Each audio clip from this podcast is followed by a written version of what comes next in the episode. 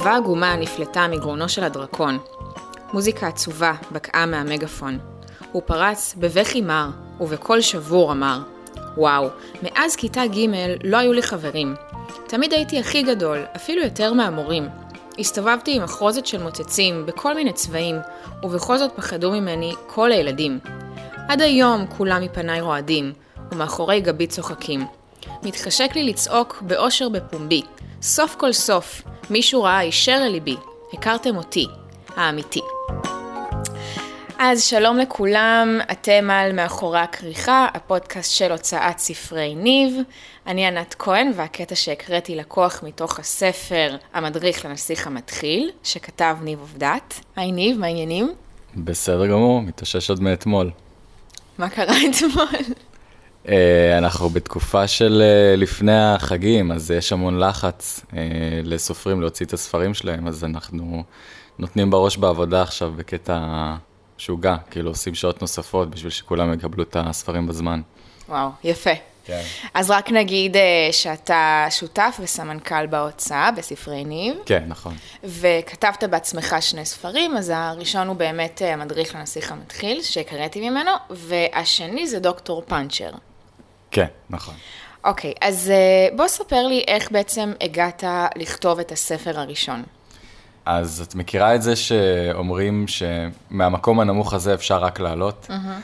אז זה בעצם מה שהיה לי בצבא בחצי שנה האחרונה של השירות שלי. היה לי שירות אומנם מאוד מעניין, אבל ממש לקראת הסוף הוא כבר נהיה משעמם ולא באמת היה לי מה לעשות בצבא. כל הצעירים החליפו אותי מבחינת עבודות, ונשארתי עם מפתח ביד של החדר של הרופא עם המחשב, כ... את יודעת, כחובש. Mm-hmm. ובלי הרבה דברים שיש לי משימות ועניינים, וגם אף אחד לא ממש מסתכל עליך, הייתי סוג של כזה, חיפשתי את המפלט שלי. אמ, אז הייתי מגיע לשבועות שלמים בלי באמת שיש לי מה לעשות, הייתי יושב משועמם והרגשתי כאילו החיים שלי תקועים.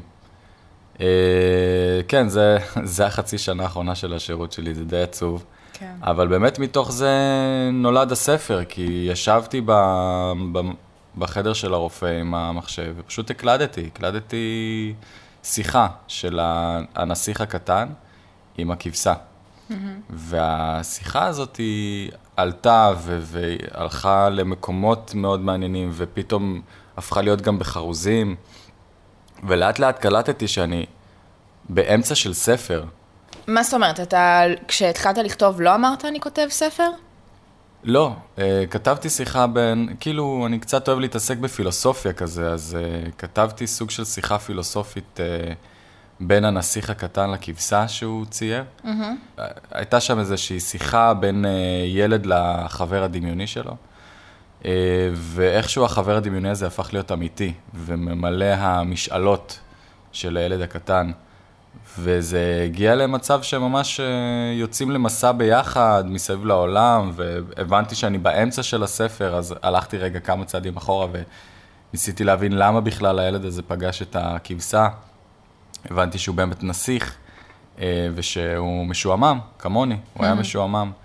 אה, והוא חיפש תעסוקה, ונמאס לו לעשות את אותן מטלות כל הזמן.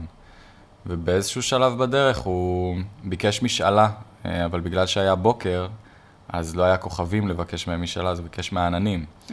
ואם כבר לבקש מהעננים, אז למה לא להוריד לך אה, כבשת קסמים שתגשים את המשאלות שלך? יפה. אה, כן. זהו, ואז משם זה מתגלגל. אה, מי שרוצה מוזמן לקרוא. כן. אבל באיזה שלב הבנת שזה הולך לצאת כספר? אה, וואו, עד לשלב מאוד מאוד מאוחר. אה, פשוט היה לי אסופת אה, ניירות A4 אה, מודפסים של הספר, אפילו בלי קובץ שמור. וואלה. כן. כי זה כל כך לא היה מתוכנן. כן, לא, סתם, אני עשיתי את זה לעצמי כזה, לא, לא חשבתי קדימה בכלל. זה, שוב, זה היה מהמקום הריק הזה שאין לך מה לעשות ביום-יום. Mm-hmm. ובאיזשהו שלב אבא שלי קיבל הצעה מהוצאת ספרים כלשהי, לבוא ולכתוב שם ספר. ואז הוא אמר... שהוא יכתוב? כן, כן, שהוא יכתוב. ואז אה, הוא אמר, טוב, אם אני כבר בא, אולי אני אביא את אה, ניב, הבן שלי, שכבר יש לו ספר ביד, ונראה איזה הצעה יש להם להציע. אז באתי עם הספר, כולי התרגשות, והבנתי שזה יכול לקרות. Mm. וזה משהו שלא חלמת עליו לפני זה? בתור ילד, או, או אז לא, בצבא? בתור, לא, לא היה לי את ה... אני גם לא בן אדם כזה שכאילו יש לו איזושהי מטרה ברורה מקדימה והוא שועט אליה ולא עוצר. אני כאילו סוג של צעד אחרי צעד אחרי צעד, אני, אני סוג של פוצ... פוסע באוויר, ואז פתאום הרצפה באה לתמוך בי לפני שהרגל נוחתת. אה, כזה, סוג של... יפה. זה קצת כמו המסלול קריירה שלך. כי אה, ממה שאני יודעת, אתה בעצם אה, הוצאת ספר, ואז באת להוציא את הספר השני, כן. נכון? ואז בעצם קיבלת אה, הצעה מהוצאת ספרים להוציא אצלם ולעבוד אצלם כמעצב. וואו, אה, לא, זה, זה, זה מתחיל עוד לפני. אני, כשהוצאתי את הספר הזה, אז הייתי צריך לצבוע אותו, וגם להכין את הכריכה, mm-hmm. כי אני הרי גם ציירתי את הספר. Mm-hmm. אז, אה, אז לא הייתי מעצב גרפי, וזה מאוד עניין אותי לראות איך שהמעצב הגרפי בהוצאת ספרים צובע את האיורים שאני איירתי. אה, אז הלכתי ללמוד עיצוב גרפי, אה, ותוך כדי הלימודים, כעניין אה, מתוך מה שעושים בספר שלך? כן, כן, גם רציתי שאני אצבע אותו בעצמי. אה, ביקשתי שהכנפיים של הדרקון יהיו ירוקות, בסוף הן אדומות. לא יודע, Mm. עשו דברים שלא אני לגמרי הייתי שלם איתם. אה, אז אה, הלכתי ללמוד עיצוב גרפי, ותוך כדי גם הדפסתי כל מיני דברים שם, אז הכרתי בית דפוס מאוד מאוד חמוד, שגם התחלתי לעבוד שם במקביל, אז למדתי על עולם הדפוס תוך כדי. ומתוך העולם של העיצוב הגרפי והעבודה האחרונה שהייתי צריך לבצע, נולד גם הספר השני שלי, דוקטור פאנצ'ר. אה, ולא הייתי כל כך מרוצה מהשירות שקיבלתי בהוצאת ספרים הראשונה, אז פניתי להוצאת ספרים אחרת. אה, ושם הוצאתי את הספר השני, דוקטור פאנצ'ר. ותוך כדי שאיירתי את הספר ושלחתי להם חומרים, אז הם אמרו לי, רגע, אתה מאייר, אתה גם, אתה גם מעצב גרפי, אולי תבוא לעבוד אצלנו.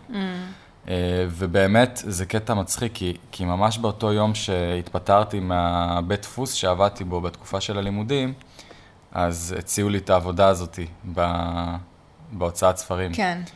אה, ומה שעוד מעניין זה גם שבאותו יום שהתפטרתי, אחרי שנתיים של עיצוב גרפי, התפטרתי מהוצאת ספרים, אז פתאום יהודה ניב, השותף שלי, אומר, אה, בוא, בוא תעבוד אצלי, תהיה מנהל הפקה. כאילו, איכשהו, שוב, הדברים הצעד, התגלגלו.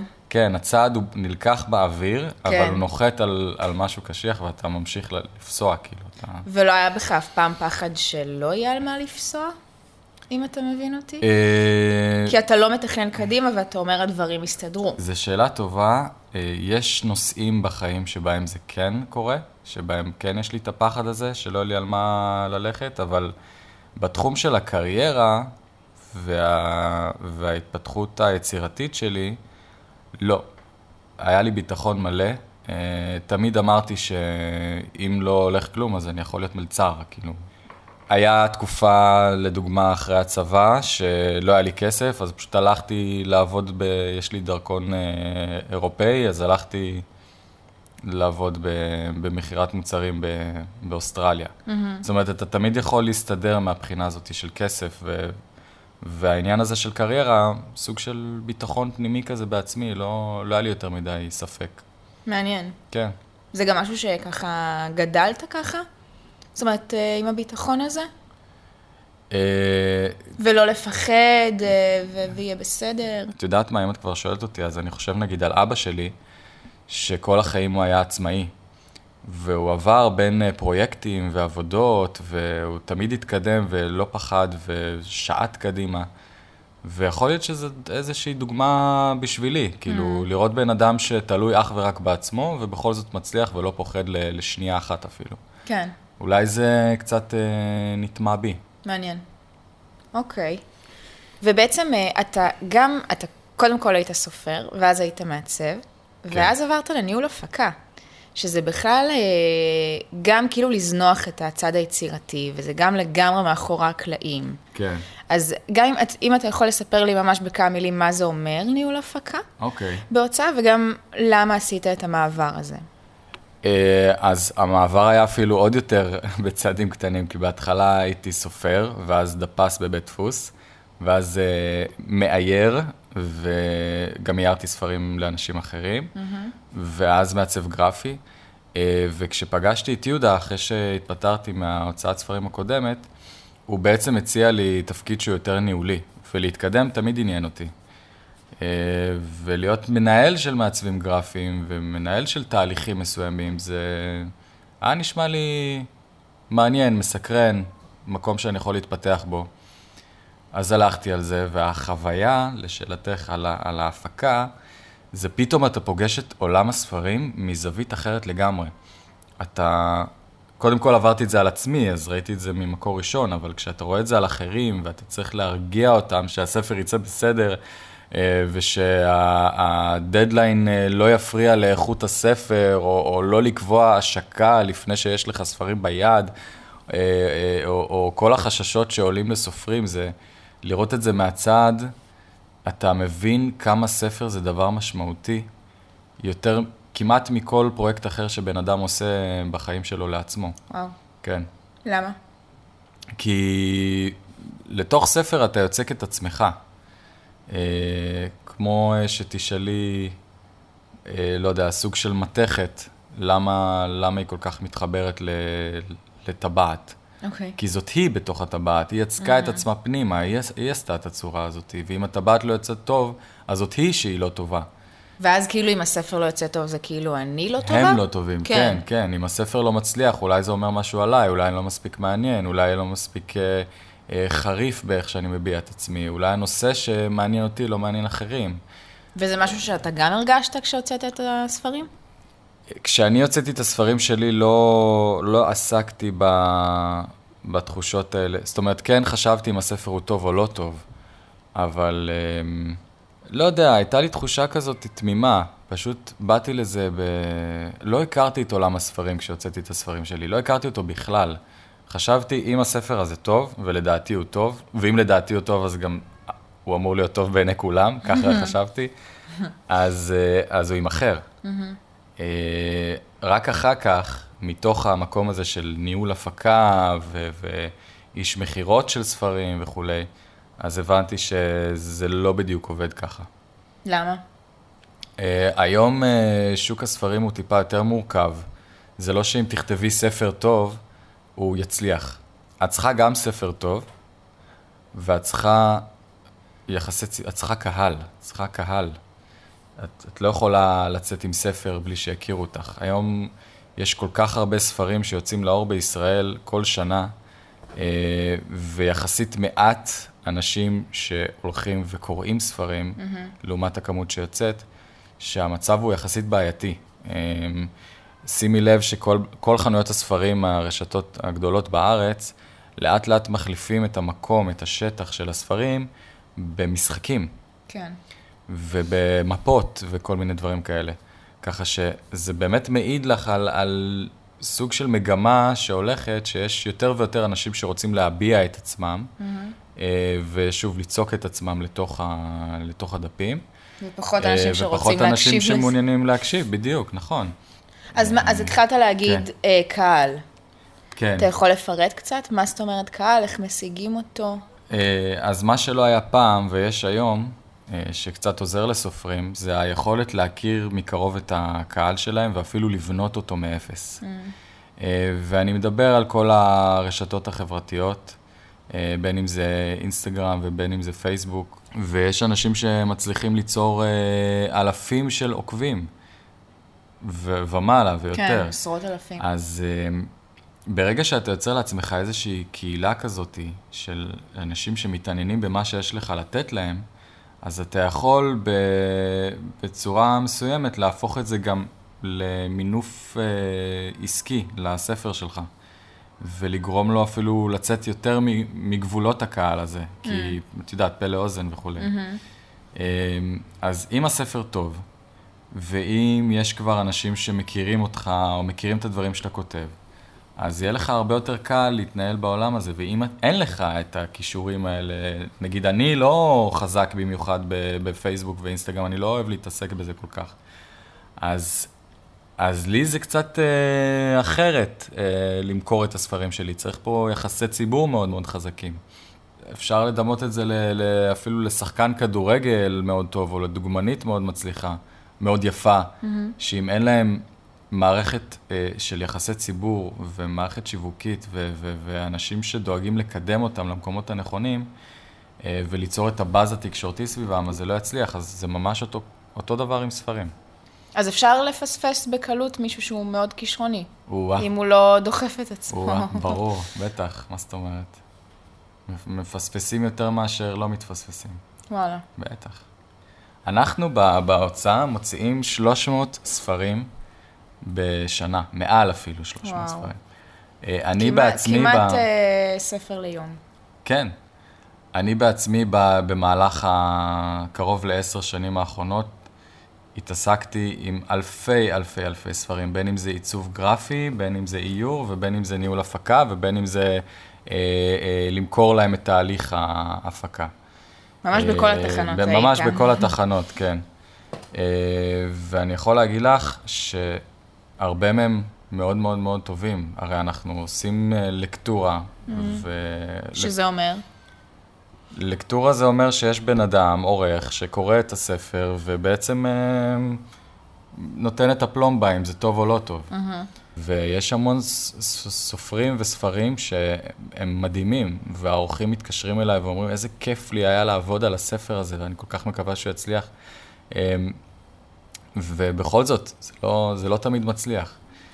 אה, היום יש לנו באזור ה-10 אחוזים של רבי מכר מכל הספרים שאנחנו מוציאים, שזה אמנם הרבה יחסית למקומות אחרים ולשוק באופן כללי, אבל לדעתי זה חבל וזה לא מספיק.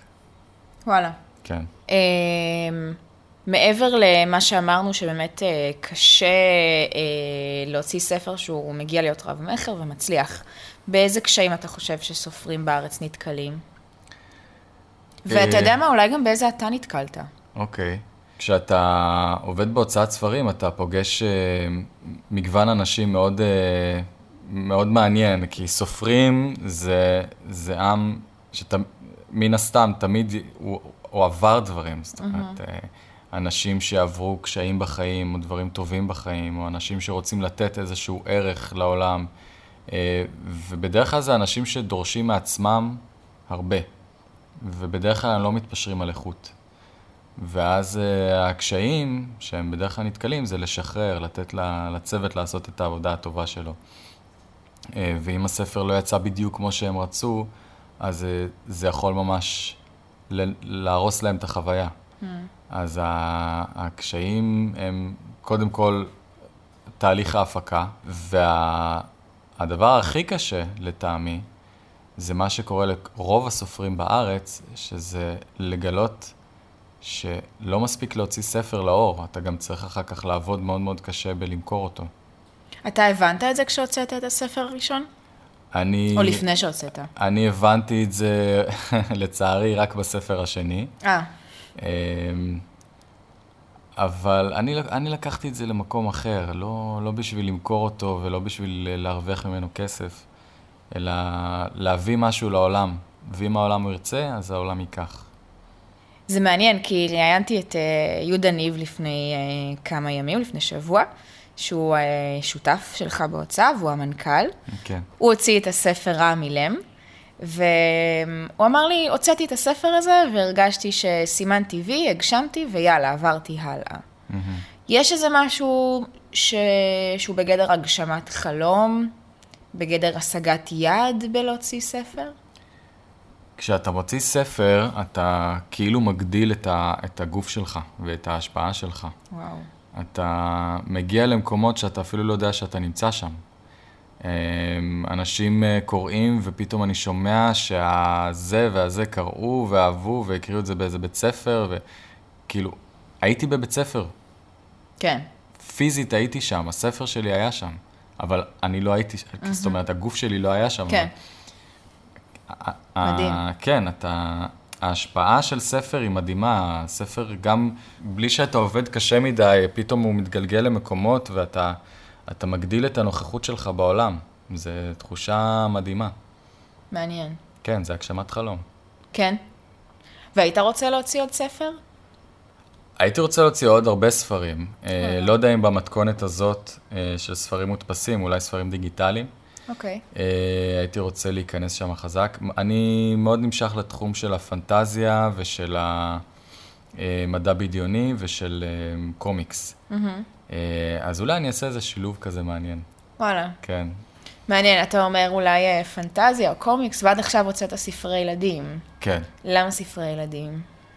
אה, גם בספרי ילדים יש את המקום הזה של לחלום, ואת המקום הזה של כאילו, הדמיון הוא מה שמניע אותך. כל החיים היה לי דמיון מאוד מאוד חזק אה, ומאוד פורה. והתמימות שלי, שמלווה אותי לאורך החיים, מין תמימות של אה, קיימות כזאתי, של להאמין באנשים, mm-hmm. ובלי ציניות יותר מדי. אה, זה משהו שבאופן טבעי משתלב לכדי ספר ילדים. Hmm. שיש לך הרבה דמיון, תמימות, ואתה גם רוצה להעביר איזשהו מסר מסוים. גם המסרים שבדרך כלל אני מנסה להעביר הם מאוד מאוד ברורים ואחידים ולא מפוזרים, ולספר ילדים זה מאוד מאוד מתאים. אוקיי. Okay. כי אתה צריך להגיד משהו, להעביר אותו, ואתה צריך לשלוח איזשהו מסר. שהילד יכול ללמוד ממנו.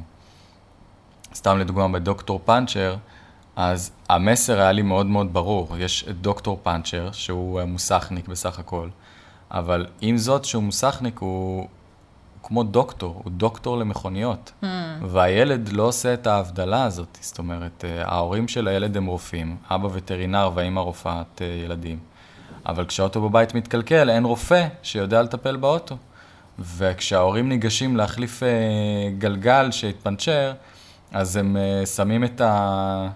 איך קוראים לדבר הזה? ש... את הסטטוסקופ. כן, הם שמים את הסטטוסקופ על, ה... על, ה... על המכונית, mm-hmm. כי, כי אין להם מושג במכוניות בכלל. כן. ואז הילד אומר, אוקיי, אם יש רופא לחיות ויש רופא לילדים, mm-hmm. אז מה עם רופא למכוניות? כן. הם פוגשים את ה... חשיבה תמימה כזאת. בדיוק, הם פוגשים את המוסכניק, והוא מסביר לילד איך מחליפים גלגל, כמו שמטפלים ב... בבן אדם, mm-hmm. כאילו. אז uh, כל הספר זה דימויים כאלה. Uh, אז שוב, זה בא מתוך עולם דמיון ותמימות, ומסר מאוד מאוד ברור שאתה רוצה להעביר. מעניין. כן. אוקיי, okay, um, אני אשאל אותך שאלה לסיום, שאני שואלת את כל הסופרים. יש איזשהו uh, uh, טיפ שהיית רוצה לתת לסופרים מתחילים? בין אם זה בכתיבה או בתהליך ההפקה, או קצת דיברת על השיווק של זה, יצירת קהל, כל דבר. טוב, אז דבר ראשון למי שבאמצע של תהליך כתיבה של ספר, או רוצה להתחיל לכתוב ספר, זה קודם כל לשאול את עצמו מה, מה הוא רוצה להגיד, מה, מה כוכב הצפון שלו, לאן הוא הולך. אה, דבר שני, להיעזר באורחים, ביועצים, בחברים שיקראו את הספר, במידה. אוקיי. Okay. במידה. כן לעשות את זה, אבל לא להתפזר עם זה, כי אז, אה, וואלה, אני רואה את זה על סופרים שלי שהם משתגעים מרוב שהם מתייעצים עם אנשים אחרים, אה. וסופרים אחרים שלא מתייעצים בכלל, והם לא מודעים לזה שיש הרבה בעיות בתוך הספר והם חייבים לתקן. אז אולי פשוט לקחת עורך, עורכת. לקחת עורך או עורכת, אולי לעבור איזה קורס כתיבה. אה, ללמוד קצת כלים. אה, ו... אגב, אתה יודע מה? יש לי שאלה בהקשר הזה. אתה כן. חושב שכל אחד אה, יכול לכתוב? אז תראי, אני חושב שלכל אחד יש מה להגיד. אם הוא עושה את זה טוב או לא, זה עניין של כישרון ועבודה ולמידה. אה, אבל העניין האמיתי זה האם הוא גורם לזה גם להימכר. אה, אם אתה עושה את זה לעצמך, מעולה, אדרבה, תעשה בכיף. אבל אם אתה עושה את זה כי אתה רוצה להתפרנס מזה, או אתה רוצה שזה יגיע לכל בית בישראל, משפט שאני שומע הרבה פעמים, אה. אז זה לא סתם רק להוציא ספר, ואז התשובה לזה היא לא, לא כל אחד יכול להיות סופר, רק מי שמוכן להקריב ולתת מעצמו ולדחוף קדימה את הספר שלו. יכול להגיע לכל בית בישראל, אם הוא ממש ממש ידחוף. פיני ג'ומה, אה, סופר שהוציא אצלכם אה, שני ספרים, כן. אמר לי שהוא סופר במשרה מלאה.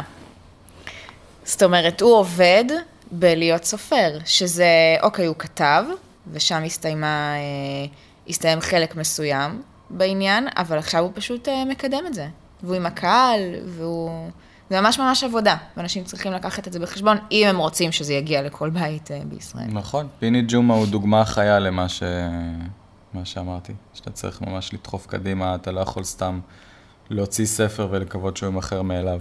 כן, אוקיי. עוד משהו ש, שקצת נשאר לי פתוח מ, מקודם, זה, התכוונתי בעצם, לא האם כל אחד יכול אה, להוציא ספר, אלא האם מישהו שהוא חושב שהוא לא מספיק כישרוני, אה, יכול ללמוד את זה. זאת אומרת, האם כתיבה היא דבר מולד, או דבר שאפשר לרכוש, בעיניך? אז... סתם אה, כי דיברת על סדנות כתיבה, אז חשבתי על זה. תראי, זה קצת כמו ציור. יש אנשים שנולדים עם הכישרון הטבעי והאינטואיטיבי לצייר מאוד מאוד יפה, ויש כאלה שאין להם, אבל הם בכל זאת אה, הולכים לקורסים ולומדים אה, סתם איך עושים נקודת מגוז באמצע הדף, ומוציאים ממנה קווים, ואז אה, עושים בניינים כאלה שהולכים ונהיים קטנים יותר, ופתאום יש לך ציור מדהים. כי זאת זה אומרת, טכני לפעמים? כי זה טכני, כן. הרבה פעמים כתיבה זה דבר טכני. אמ, אם אתה, אם יש לך מסר מסוים שאתה רוצה להעביר, ואז אתה בונה שלד ו- וראשי פרקים, ובונה את זה בצורה טובה ואחידה, ובסופו של דבר מה שנשאר לך זה הדיאלוגים, ואז גם בדיאלוגים יש את הדרך למצוא איך לכתוב את זה. אז אין מה לעשות, הכל זה בסופו של דבר טכניקה, וכן יש כישרון, אה, אבל אתה צריך לא רק טכניקה ולא רק כישרון, אתה גם צריך לזה הרבה אהבה ותשוקה. אה, אחרת זה, זה פשוט לא, לא יצא כמו שצריך. אוקיי, יפה. אה, טוב, ניב עובדת, המון המון תודה. תודה לך, ענת כהן. ובהצלחה עם כל התוכניות ועם כל מה שאמרת, שכל הספרים יצאו בזמן לפני החגים והסופרים יהיו מרוצים. אמן. אמן ואמן, תודה רבה. יאללה ביי.